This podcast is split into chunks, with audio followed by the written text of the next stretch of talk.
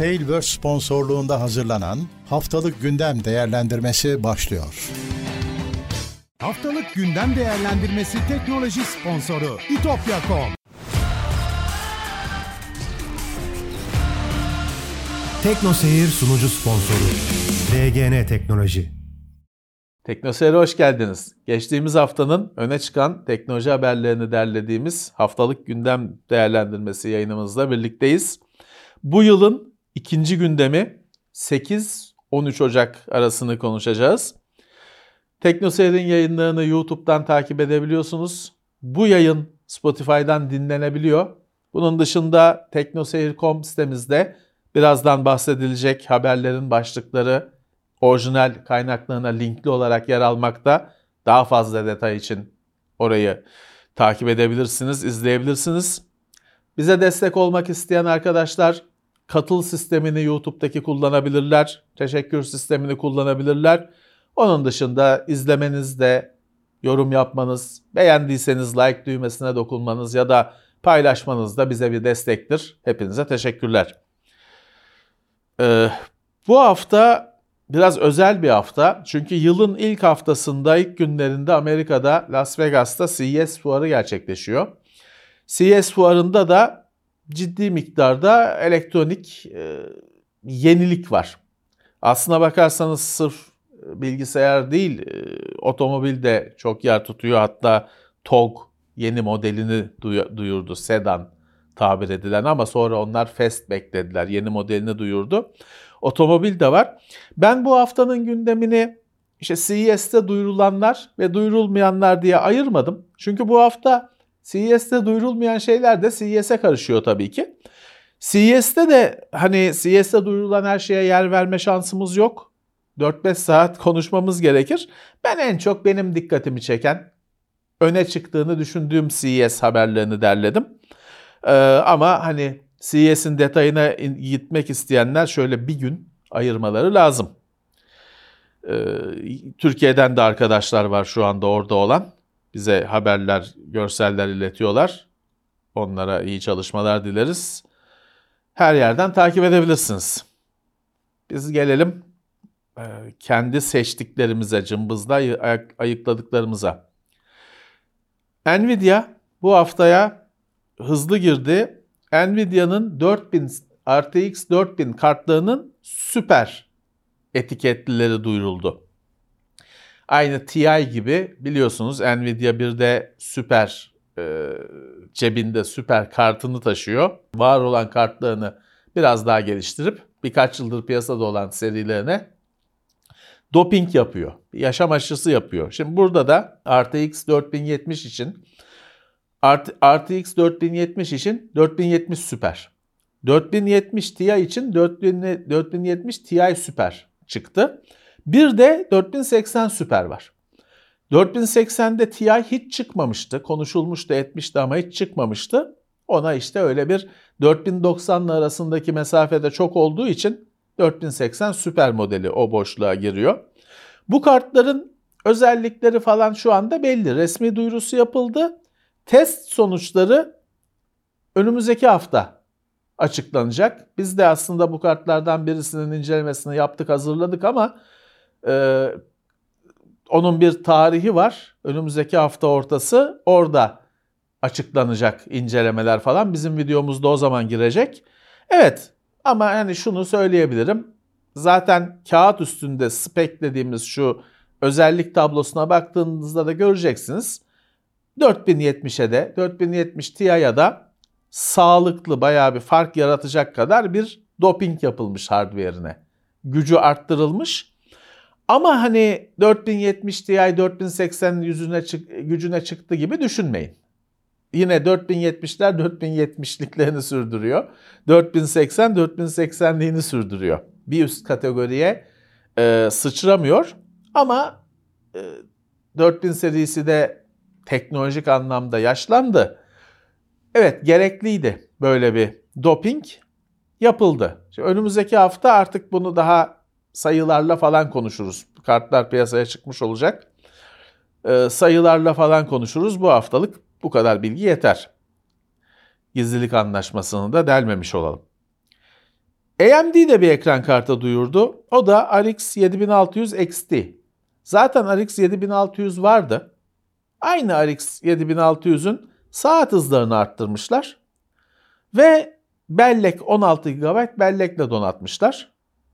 330 dolar hani öngörülen satış fiyatı. Tamam hani RX 7600 zaten iş gören bir karttı. Performans canavarı falan olmasa da iş gören bir karttı. O da böyle bir doping görmüş.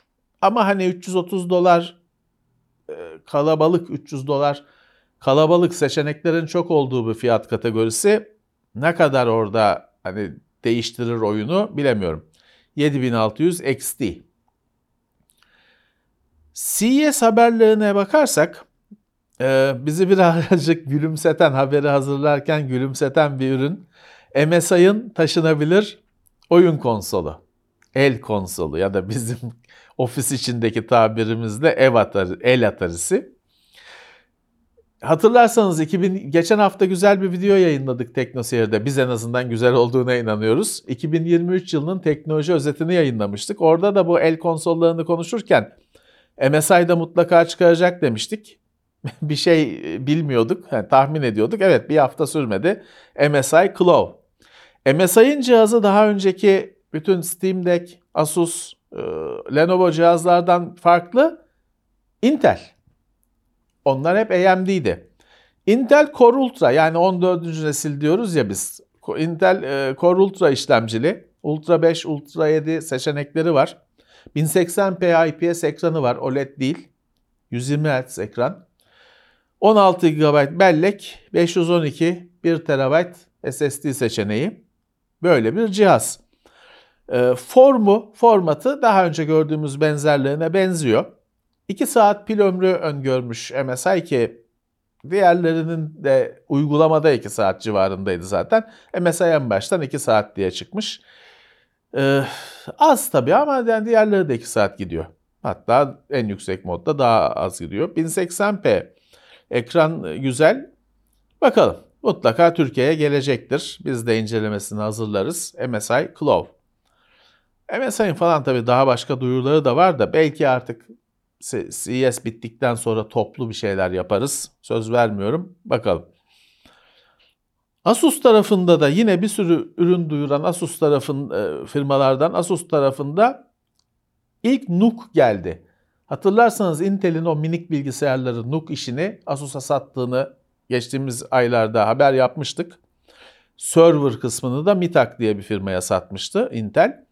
Asus bu NUC markasını ilk kez ROG NUC diye bir e, ufak hacimli oyun bilgisayarında kullanıyor. Hem Intel Core Ultra 9 yani bu mobil 14. neslin yeni Intel işlemcilerin en yüksek 9 en yüksek e, düzeyi yani i9 olarak siz onu okuyabilirsiniz. DDR5 bellek e, falan ama ek ekran kartı var. RTX 4070 var. Dolayısıyla bu rahat rahat oyun oynanabilecek mini bir bilgisayar. Şey formatı kullanılmamış. O Nuk'un hani küp gibi ya da yarım küp gibi bir yapısı vardı ya. O format değil de Asus daha önce de mini bilgisayarlar yapmıştı. Dikine küçük bir kasa, küçük bir format onu kullanmışlar. ROG Nuk. Evet, bence ilgi çekici bir e, cihaz. Bizleri ilgilendiren bir gelişme.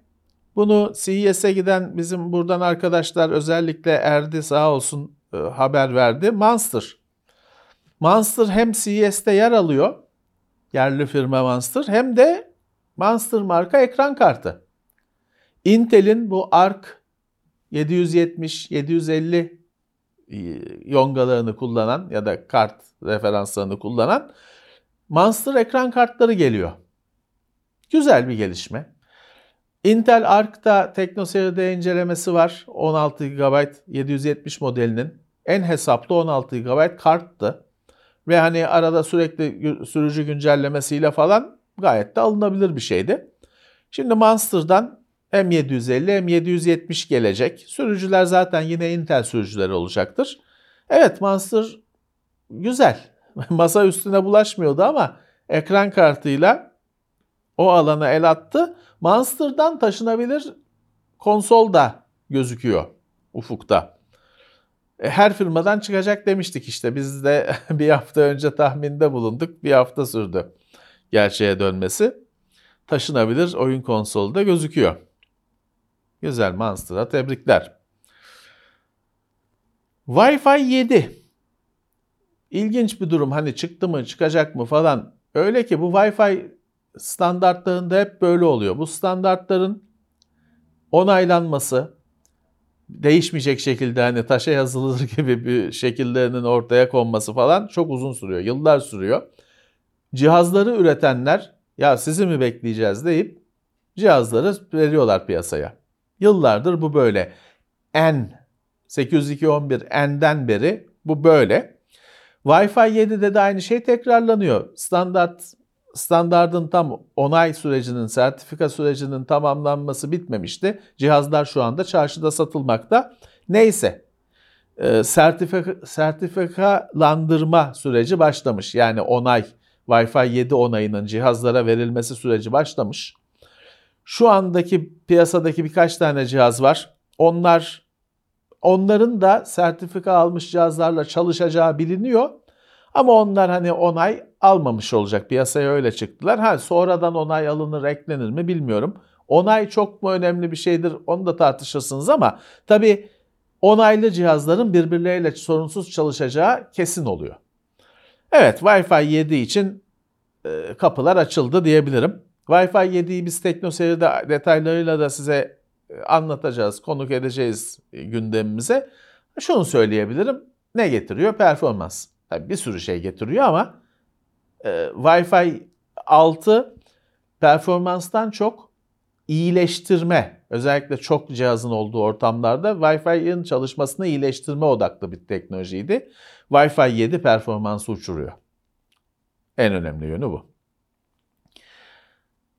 Geçen hafta Adaptive Sync sistemine 2.1a diye bir güncelleme geldiğini, onun da özelliklerinin geliştirildiğini konu etmiştik, haber etmiştik. Şimdi bir yandan da Nvidia'dan atak geldi bu hafta. G-Sync Pulsar. Yeni bir G-Sync versiyonu. Bu sefer amaç o hani kare hızını eşitleme falan değil. Onu hallettiler zaten. Bu sefer amaç bu bulanı çok yüksek hızlı monitörlerde hızlı hareket eden objelerdeki bulanıklığı giderme. Yani bir adam karşınızdaki adam e, hızla ekrandan geçerken onun ismini okuyabilme. Çünkü aslında şu anda o birazcık bir leke olarak gözüküyor ekranda. Onu net şekilde okunur hale getirme. Bulanıkları azaltma. Zaten her monitörde kendince teknolojiler oluyor. Biz de monitörü incelerken anlatıyoruz ama fark etmişsinizdir ki standartlar yok. Her üretici kendi kafasına göre takılıyor. Nvidia'nın Pulsar sistemi bu işe monitörün içine bazı Nvidia donanımları ekleyerek bir standarda oturtma, monitörün ayarlığını kurcalamadan yazılımdan, Windows'un içinden hatta belki oyun destekliyorsa oyunun içinden ayarlama, açma kapama gibi şeyler getirmeyi hayal ediyor, planlıyor. Ne kadar kabul görür bilemiyorum. Çünkü G-Sync'in zaten çok başarılı olmadığını, ha, hani bir konsepti başlatıp bugün artık her monitörde olan, her televizyonda olan, konsollara gelen bir işte bu kare hızını eşleştirme sistemini başlattığını ve hayatımıza soktuğunu başarı olarak görebiliriz. G-Sync bunu başlattı, öğretti. Ama uygulamada G-Sync monitör başına neredeyse 100 dolara kadar maliyet getiriyordu. Ek Nvidia parçaları takılması gerekiyordu. Demin söylediğim gibi. E, dolayısıyla ek donanım gerektirmeyen FreeSync ve o daha sonra da işte genel standart oldu Adaptive Sync galip geldi. Herhalde G-Sync Pulsar'da birkaç pahalı monitörde kalacak bir şey olarak düşünüyorum. Bu e, Adaptive Sync'e bu özellikler de eklenecektir. E, belki 2.1A sürümünde zaten vardır ve dünyayı değiştirmeyecektir tahmin ediyorum. Ama bakalım en azından şunu görüyoruz. 2024 yılında monitör modası, monitör gündemi bu bulanıklık giderme işi. Belli ki bunun üzerine çalışacaklar. Bu CES haftasında bu heyecan, e, ürün duyuları falan içinde bir minik cihaz bir gün kadar gündem oldu. İkinci güne, güne geçmedi onun gündemi ama Rabbit R1 diye bir cihaz. Cihaz diyorum. Haberi yazarken de çok düşündüm ya oyuncak desem kızarlar mı falan filan. Ne desem yani yanlış mı söylerim falan cihaz dedim artık. Yapay zekalı bir araç, bir cihaz, bir yardımcı. Rabbit R1. Ee, 100 şu gözlüğümü atayım. 199 dolar fiyatla çıkan 2.88 inç ekranı var. Yarım telefon gibi falan bir format. Ee, yapay zeka içinde çalıştıran bir cihaz. Buna şimdi bu ChatGPT falan kullandığımız yapay zeka sistemlerine şeye large language model diyorlar ya, büyük dil modeli. Buna large action model demişler. Rabbit sizin telefonunuzdaki uygulamaları, bilgisayarınızdaki uygulamaları sizin yerinize kullanacak. Onları kullanarak iş yapacak. Yani şöyle örnek vermiş adam. Mesela fotoğraflardaki 50 tane fotoğrafım var. O fotoğraflarda bir logo var silmek istiyorum. Bunu diyor sen Rabbit'in işte süper bilgisayarında sanal makineler var şey var. Sen bir kere öğretirsen o Photoshop'ta logoyu seçip de silmeyi bundan sonra diyor Rabbit kendisinde öyle bir yetenek yok ama Photoshop'u kullanabiliyor, öğrenebiliyor. Senin diyor sildiğin gibi Rabbit diğer 50 fotoğraftaki logoyu diyor siler. Ya da işte bu şekilde öğrenerek başka sen Spotify'da şunu yapıyorsun, bunu yapıyorsun. Sen Rabbit'e, Rabbit'e söylersin, yapar. Yani telefonla arana bir aracı girmiş oluyor. Bu işte senin işlerini ben hallederim abi. İş takibi yapacak bir aracı girmiş oluyor. 200 dolar, 199 dolar, 200 dolardan 10 bin cihaz 2 günde bitmiş. Üçüncü partiyi, iki partiymiş bu 10 bin cihaz. Üçüncü parti hazırlanıyormuş. Yine sipariş alacaklarmış. İlk başta dediğim gibi yani bir gün içinde önce çok heyecan yarattı. Pay, kapışıldı, edildi, paylaşıldı ama işte ertesi gün kimse konuşmuyordu. Bilemiyorum ne olacak. Yapısı falan da birazcık yani görüntüsü ya en azından şunu söyleyebilirim size. Ya bir cihaz daha taşıyacak mısınız yanınızda? Onu da şarj etmeniz gerekecek. O da pilim bitti diyecek falan filan. Bir cihaz daha taşıyacak mısınız yanınızda? Kararı siz vereceksiniz. Ee, bence tam da hani marifetlerini şeyini anlamadık. Rabbit R1 tutarsa bu da yine her firmadan çıkar. Şeyi düşündüm ben biraz. Ee, de bir tozlu raflarda yer vermiştik. HTC'nin telefon, akıllı telefonları için bir mini telefonu vardı. Yani akıllı telefonu elinize almıyordunuz. O mini küçücük bir telefondu. İşte efendim mesajı gelen mesajı telefonu elinize almadan, şarjdan çıkartmadan onun ekranından okuyordunuz falan. Tabii o hani bir zekası olan bir şey değildi. Biraz bana onu düşündürdü ama bilemiyorum. Telefona bir tane telefonda iş takibi yapacak cihaz pek benim hayatımda ihtiyacım yok gibi geliyor bana. Drone firması DJI 30 kilo taşıma kapasiteli 16 kilometre menzilli bir drone duyurdu. Artık hava aracı mı desek drone hani bu 30 kilo çocuğu taşır. evet Flycart 30 Çin'de bunu kullanır hale gelmişler.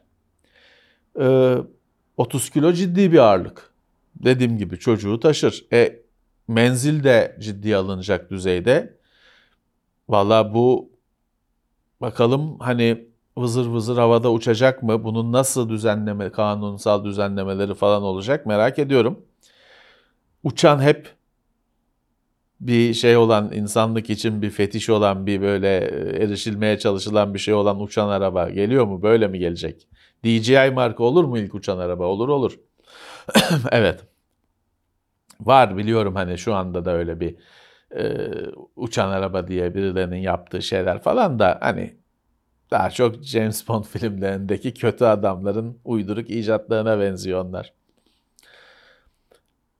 Bir bizde bizim basında acayip ilgi görmüş olan bir e, haber. Efendim pili bitmeyen kulaklık yapıldı. Bataryası sonsuza kadar giden kulaklık yapıldı diye bizim basın çok ilgi gösterdi. Ya 3M kulaklık üretmiş. E, 3M kulaklık zaten üretiyormuş. Bu kulaklıklar işte hi-fi efendim müzik dinliyorum hip hop bilmem ne şey değil. Bunlar şantiyede kullanılacak. Usta hani o hiltinin sesinden delirmesin diye kulaklıklar aslında. Gürültü engellemeli falan. O seriden bir kulaklık. Güneş enerjisi bant var üzerinde. Bir güneş enerjisi uzmanı bir firmayla işbirliğine gidilmiş. Dolayısıyla hani dışarıda çalışırken hatta içeride içerinin ışığı onu şarj etmeye yetiyormuş. Şarj uğraşmadan kulaklığı kafanıza takıp müzik dinleyebiliyorsunuz ya da yani iletişim mikrofonu falan da var. iletişim kurabiliyorsunuz. Ama bu yani oyuncu kulaklığı yok müzik müzik sever kulaklığı falan değil. Bu bir iş aleti. Ha ama şey diyebilirsiniz ya o içerideki ışıktan bile kulaklığı çalıştıracak kadar şarj elektrik enerjisi üretebilen sistem iki gün sonra oyuncu kulaklığına da takılır tabii ki. HP o da kendi cihazlarını tanıttı tabii ki ama bir tane 4K OLED 240 Hz oyuncu monitörü Omen Transcend 32. Bu bayağı ilgi çekti. Çünkü 4K OLED 240 Hz ve HP. Evet, böyle bir monitörüyle oyuncuların ilgisini çekti fuarda. Ah, fuar, her şey tabii fuarda günlük güneşlik, e, ışıklar, renkler, ses, e, yeni cihazlar, her şey güzel. Las Vegas zaten şehirden çok tatil köyü gibi bir yer. Bir kere ben de CES'e katılmıştım. Ama hani hayat o kadar teknoloji dünyasında orada teknoloji dünyası biraz kendi kendine eğiliyor ama hayat o kadar parlak değil. Küresel PC satışlarında düşüş sürüyor. 2023 yılında %13.9, %14 desek çok yalan olmaz. Daralma fark edilmiş. IDC rakamlarına göre PC satışlarında 2022'de 16.5'muş bu daralma. Azıcık azalmış şiddeti ama yine daralma iki basamaklı sayılarda daralma söz konusu. Bilgisayar firmaları 2000 aslında çok zorlu bir 2024 yılına hazırlanıyorlar. Fuarda eğlence güzel, ürünler güzel ama satış başka bir dünya. Birazdan zincir işten çıkartma haberlerini ele alacağız. Yine aynı konu. Aslında işler o kadar iyi gitmiyor. Android'in bir Nearby Share diye bir özellik ekler, eklemişlerdi geçen aylarda hatırlarsanız. Bilgisayardan telefona, telefondan telefona dosya aktarımını falan oldukça basitleştirmişti. Bilgisayara da gelmişti. Oldukça basitleştirmişti. Şimdi bir ileriye götürüyorlar. Samsung'da işbirliğine gitmişler. Samsung'da da Quick Share diye bir özellik vardı. O da hani özellikle işte bir ekran görüntüsü aldığınızda nereye paylaşacaksınız falan hemen hem crop seçeneği çıkar hem de paylaşabileceğiniz sosyal medya uygulamaları dökülür falan. Pratik bir sistemdir, güzel bir sistemdir Samsung'un arayüzüne eklediği. Google Samsung'un Quick Share'ini işte Nearby Share ile falan sentezlemeye karar vermişler. Artık Android'de bütün Samsung olmasa da Quick Share olacak ve ismi de Quick Share olacak. Yani bilgisayara yüklediğimiz şu andaki Nearby Share de Quick Share'e dönüşecek isim olarak şaşırmayın. Samsung'un standardını kabul etmiş Google. E, sistemini kabul etmiş. Bütün Android'ler Quick Share paylaşım altyapısına sahip olacaklar. İyi bir şey. Samsungcular da başka markaya geçseler de alışkanlıklarını değiştirmemiş olacaklar bu durumda. Ama Google'da diğer işler o kadar iyi değil. Çok büyük binlerce kişilik bir işten çıkartma dalgası geçen hafta yaşandı. Fitbit Google'ın satın aldığı marka. Fitbit'in yöneticileri falan herkes gitti. Daha çok donanımcılar hep gitmiş zaten. Fitbit'in yöneticileri falan da gitmiş. Artık Google'ın Fitbit'i e, bu sene hani bayağı bir e, budayacağı, bir tek isim bırakacağı belki de hani veda edeceği düşünülüyor. O kadar büyük paraya satın almasına rağmen. Diğer yine arttırılmış gerçeklik falan bölümlerden Nest falan her türlü donanım bölümünden ciddi miktarda insan gitmiş. Gerçi bu binli, binli kişi, binli miktarda kişi çıkartıyorsunuz. Google'ın şeyinde yine yüzde birden az falan oluyor. İnsan portföyünde, çalışan büyüklüğünde az bir şey oluyor ama ciddi işten çıkartmalar. Hep de donanım taraflarında. Bir işten çıkartan diğer firma Discord. %17'sini çıkartmış çalışanlarının. Hala karlılığa geçemiyormuş. Bilemiyorum Discord'un bir geleceği ya da parlak bir geleceği var mı bu günümüzde? %17 çıkart safra atıyor ama yine de karlılık beklenmiyor. Amazon aynı şekilde bir türlü e, dümeni düzgün tutamayan Twitch bölümünden 500 kişi çıkartmış. Twitch'te kaç kişi çalışıyor ki ya 500 kişi çıkartmışlar ama yoluna devam edecek. Ben Amazon'un Twitch'ten 2024'te kurtulmaya çalışacağını ya da kurtulacağını düşünüyorum. Ama bakalım. Ee, Twitch e, ne para kazandıran ne prestij kazandıran bir e, alım oldu Amazon için. Zaten Amazon kendine de doğru düzgün entegre etmedi bence Twitch'i. Bizden önemli bir haber e, PlayStation için distribütör temsilcilik belirsizliği kalktı. Sony PlayStation'ı Türkiye'de Bilcom satacak. Bilcom'u başka markalardan biliyorsunuz. Sektörün en eski firmalarından birisi. En prestijli firmalarından birisi PlayStation'ı portföyüne kattı. Ee, artık PlayStation Bilcom'la Türkiye'de var olacak. Ha Sony'nin diğer ürünleri, diğer markaları hemen soruldu, e, merak edildi ama ben de sordum Bilcom'a ama hani henüz bir yorumları yok o konularda. Bir açıklamaları yok. Ee, ama tabii ki 2024 ne gösterir bilinmez. Tebrikler diyelim Bilcom'a. Ha bu hafta bizim gündemimizi, Türkiye gündemini bir konu çok meşgul etti. Biz de bu konuyu çok dillendirmiş birisi olarak bahsedelim. Şu yine şey draması sürüyor. Öğrencilere indirim 9500 lira konusu sürüyor. Bu hafta bir de şu çıktı. O cihazın faturasında telefonun tabletin her ne aldıysanız faturasında başka madde olmaması, başka kalem olmaması gerekiyor. Yani tablet aldınız tamam 5000 lira yanına da iki tane kalem aldınız. Faturaya yazdı firma yandınız. Devlet o faturayı kabul etmiyor. Tamam kalem malem almadınız ama kimi firma şey eklemiş. Hani koruma hizmeti 0.01 lira. Bir kuruş. Hayır devlet o faturaları kabul etmiyormuş. Faturada sadece ve sadece o telefon, o tablet, o bilgisayar olacak. Valla hani bir yandan da ya hani devletin de gönlü var mı yok mu bu işi yapmaya? Zorluk zorluk zorluk hani sıfır Şimdi öyle ki kimi firmanın bunu göstermelik olarak hani faturada göstermesi gerekiyor. İşte koruma hizmeti bir kuruş. Ama işte yazması gerekiyor. Adamın hani sistemi öyle kurulmuş stoktan cihazla birlikte bir de koruma hizmeti çıkması gerekiyor. Ya da işte başka bir şey, aksesuar, poşet. Ya şey e, poşet 0.25 kuruş mu ne poşet eklemiş firma şeye faturaya. O faturayı devlet kabul etmiyormuş. Artık size kolaylık e, dilerim arkadaşlar. Biz haberini verelim. Ama size hani kolaylık dilerim. Uğraşacaksınız. Bu hafta da bu çıktı. Bir ilginç haber Avrupa'dan. Dyson hani hava kullanan, hava ile alakalı cihazların üstadı bir firma. Ee, geçtiğimiz yıllarda 4-5 yıl önce Avrupa Birliği, daha doğrusu Avrupa Komisyonu diye geçiyor bu. Elektrikli süpürgelerde bir düzenleme yapmış. Şu üzerinde A sınıfı, B sınıfı etiketler oluyor ya. O konuda bir düzenleme yapmış.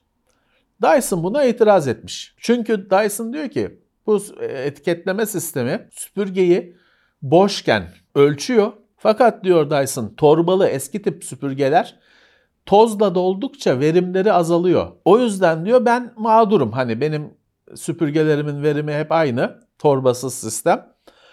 Ama diyor hani o şeyler eski tip süpürgeler daha verimli gözüküyor burada. Daha yüksek olumlu etiket alıyorlar. Ama uygulamada onun karşılığını vermiyorlar. Ve Dyson bu şeyi kazanmış. Bu itirazı haklı görülmüş. Ee, ve hani kazanmış bu baştan düzenlenmesine, bu etiket sisteminin değiştirilmesine karar verilmiş. Dyson haklı görülmüş. Fakat tabii Dyson orada durmamış. Dyson bir de demiş ki ya ben mağdur oldum bir de tazminat ödensin bana. Ona yok o kadar da değil demiş Avrupa Komisyonu. O tazminat e, talebi reddedilmiş bu hafta hani sonuca bağlandı. Tamam etiket sistemine, ölçüm sistemine itiraz etmekte haklı bulundunuz ama hani bir de üzerine tazminat verin falan o kadar da değil.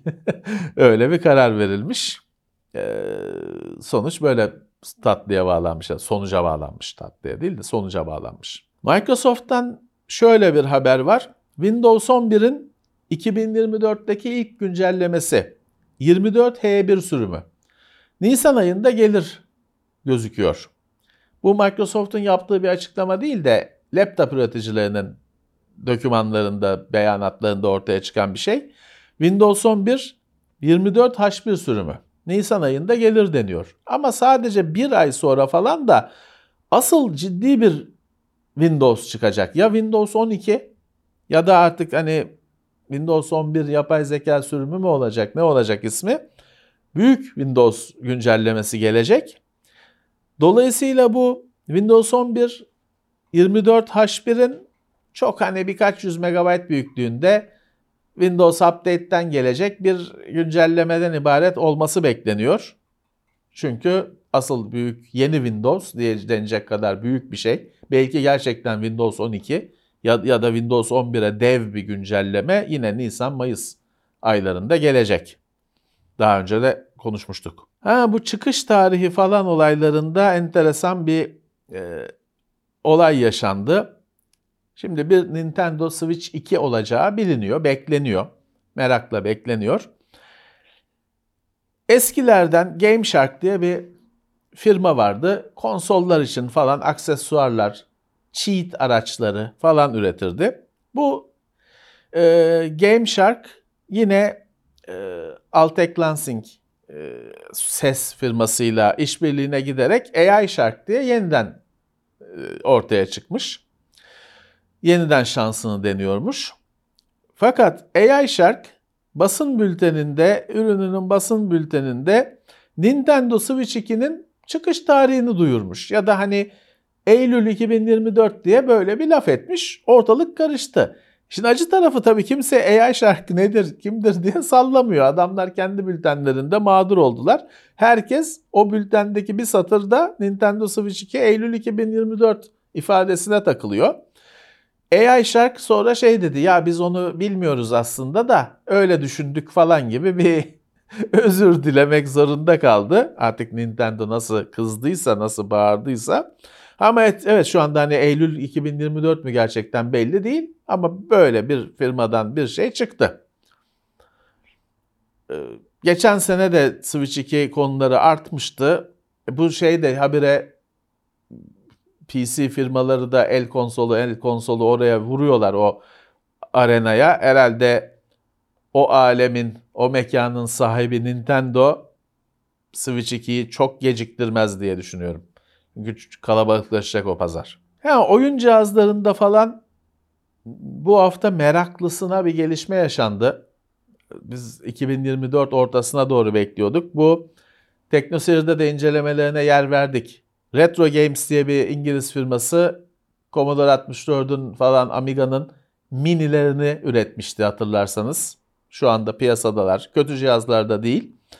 Bu firma bu, se- bu sene yeni bir cihaz çıkartacağını duyurmuştu. Evet duyuruldu, ortaya çıktı. Atari 400. Yani biz hepimiz tabii bunu bekleyenler, takip edenler özellikle Ameri- e, Avrupa tarafı hayda dediler. Şimdi Atari 400 ne? Atari aslında Atari hani o biz Atari 2600 kara, kara kutu falan denen cihazla Atari'yi tanıdık. Bizim ülkemizde bilgisayar oyununa Atari dendi o yüzden.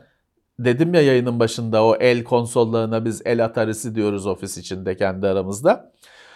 Ee, Atari önemli bir şey. Atari'nin bilgisayarları da var aslında.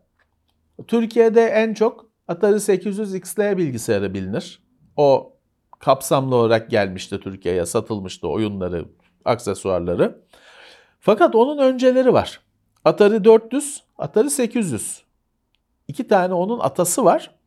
Avrupa'da ne bilen var ne tanıyan var. Meraklılar dışında. Amerika'da bilen var. İlk bir ilk bilgisayarı o olanlar var. 1979 yılında çıkmış bunlar. Düşünün hani Commodore 64 dediğimiz 1982. Hani daha da eski teknoloji. Oldukça ilkel cihazlar bunlar. Üzgünüm hani söylüyorum artık o Atari 400 meraklıları var mıdır aramızda? Yoktur tahmin etmiyorum. Varsa yazsın yoruma. Tanışmak isterim. Neyse Atari 400'ün The, The 400 Mini, The 400 Mini ismi bu oldu. Atari 400'ün minik hali 4 joystick direkt destekliyor. 119 dolar. Şimdiden sipariş alıyorlar. 28 Mart çıkışı. İçinde tabii oyunları falan olacak. Avrupa'da hiçbir heyecan yaratmadı söyleyebilirim. Çünkü Avrupa'da böyle bir makine var diye biliyor bilenler. Çoğu kişi bilmiyor bile. Heyecan yaratmadı. Amerika'da biraz daha ilgi gör, şey biraz daha ilgi gördü. Sosyal ağlarda falan paylaşıldı. Ama evet biraz hayal kırıklığı diyebilirim. Neyse hayal kırıklığı yaratmayanlar. Yerli oyun Anomaly Agent Xbox ve Switch için de çıkacak. 24 Ocak'ta çıkıyor. Bu ay çıkıyor. Evet. Hani onlar da e, efendim dünyayı hedef alan bir pazarlama kampanyası başlatmışlar. Dünya siteleri falan çok ilgi gösterdi bu konuya. Haber oldu. Büyük başarı. Bravo. Ama Türkiye'yi pek e, ikinci plana atmışlar. O hoş olmadı. Umarım gözden geçirirler pazarlama stratejilerini baştan. E, çünkü yani kendi e, Türkiye'ye hedef almasanız da Türkiye firmasısınız. Ve sonuçta bu ülkede kaç tane yayın var? Bir bülteni bile gelmedi, gelseydi. Ona da ne olur dikkat edin. Yerli oyunlardan arada sırada değindiğimiz çünkü arkadaşlarımız, Anomaly Agent'takiler de arkadaşlarımız. Bir de Contain var. O da bizim arkadaşlarımız. Onlar da 16 Ocak'ta çıkıyorlar. Yani Ocak ayında 16 Ocak, 24 Ocak 8 gün bir hafta arayla iki tane büyük yerli oyun çıkacak. Hani indie falan şeyinden öte e, yüksek kalitede kapsamlı iki oyun çıkacak. Allah heyecanlı olacak Ocak ayı oyun bakımından. Bunun dışında bu CES haftasında oyun firmaları pek bir şey yapmıyorlar, duyurmuyorlar. Çünkü çok gündem kalabalık zaten cihazlar, hardware konuşuluyor. O yüzden pek oyun haberi yok bu hafta. Ama iki tane yerli oyun haberi. Bir tane replika bilgisayar haberi yaptık. Yine oyuncuları idare eder. Şeyi de e, yerli oyunlar çıktıkça biz kendilerine de yer vereceğiz seve seve. Başarılar dileriz bu firmalara. Evet, bu haftanın gündemi CES fuarına rağmen biraz daha e, az doluydu.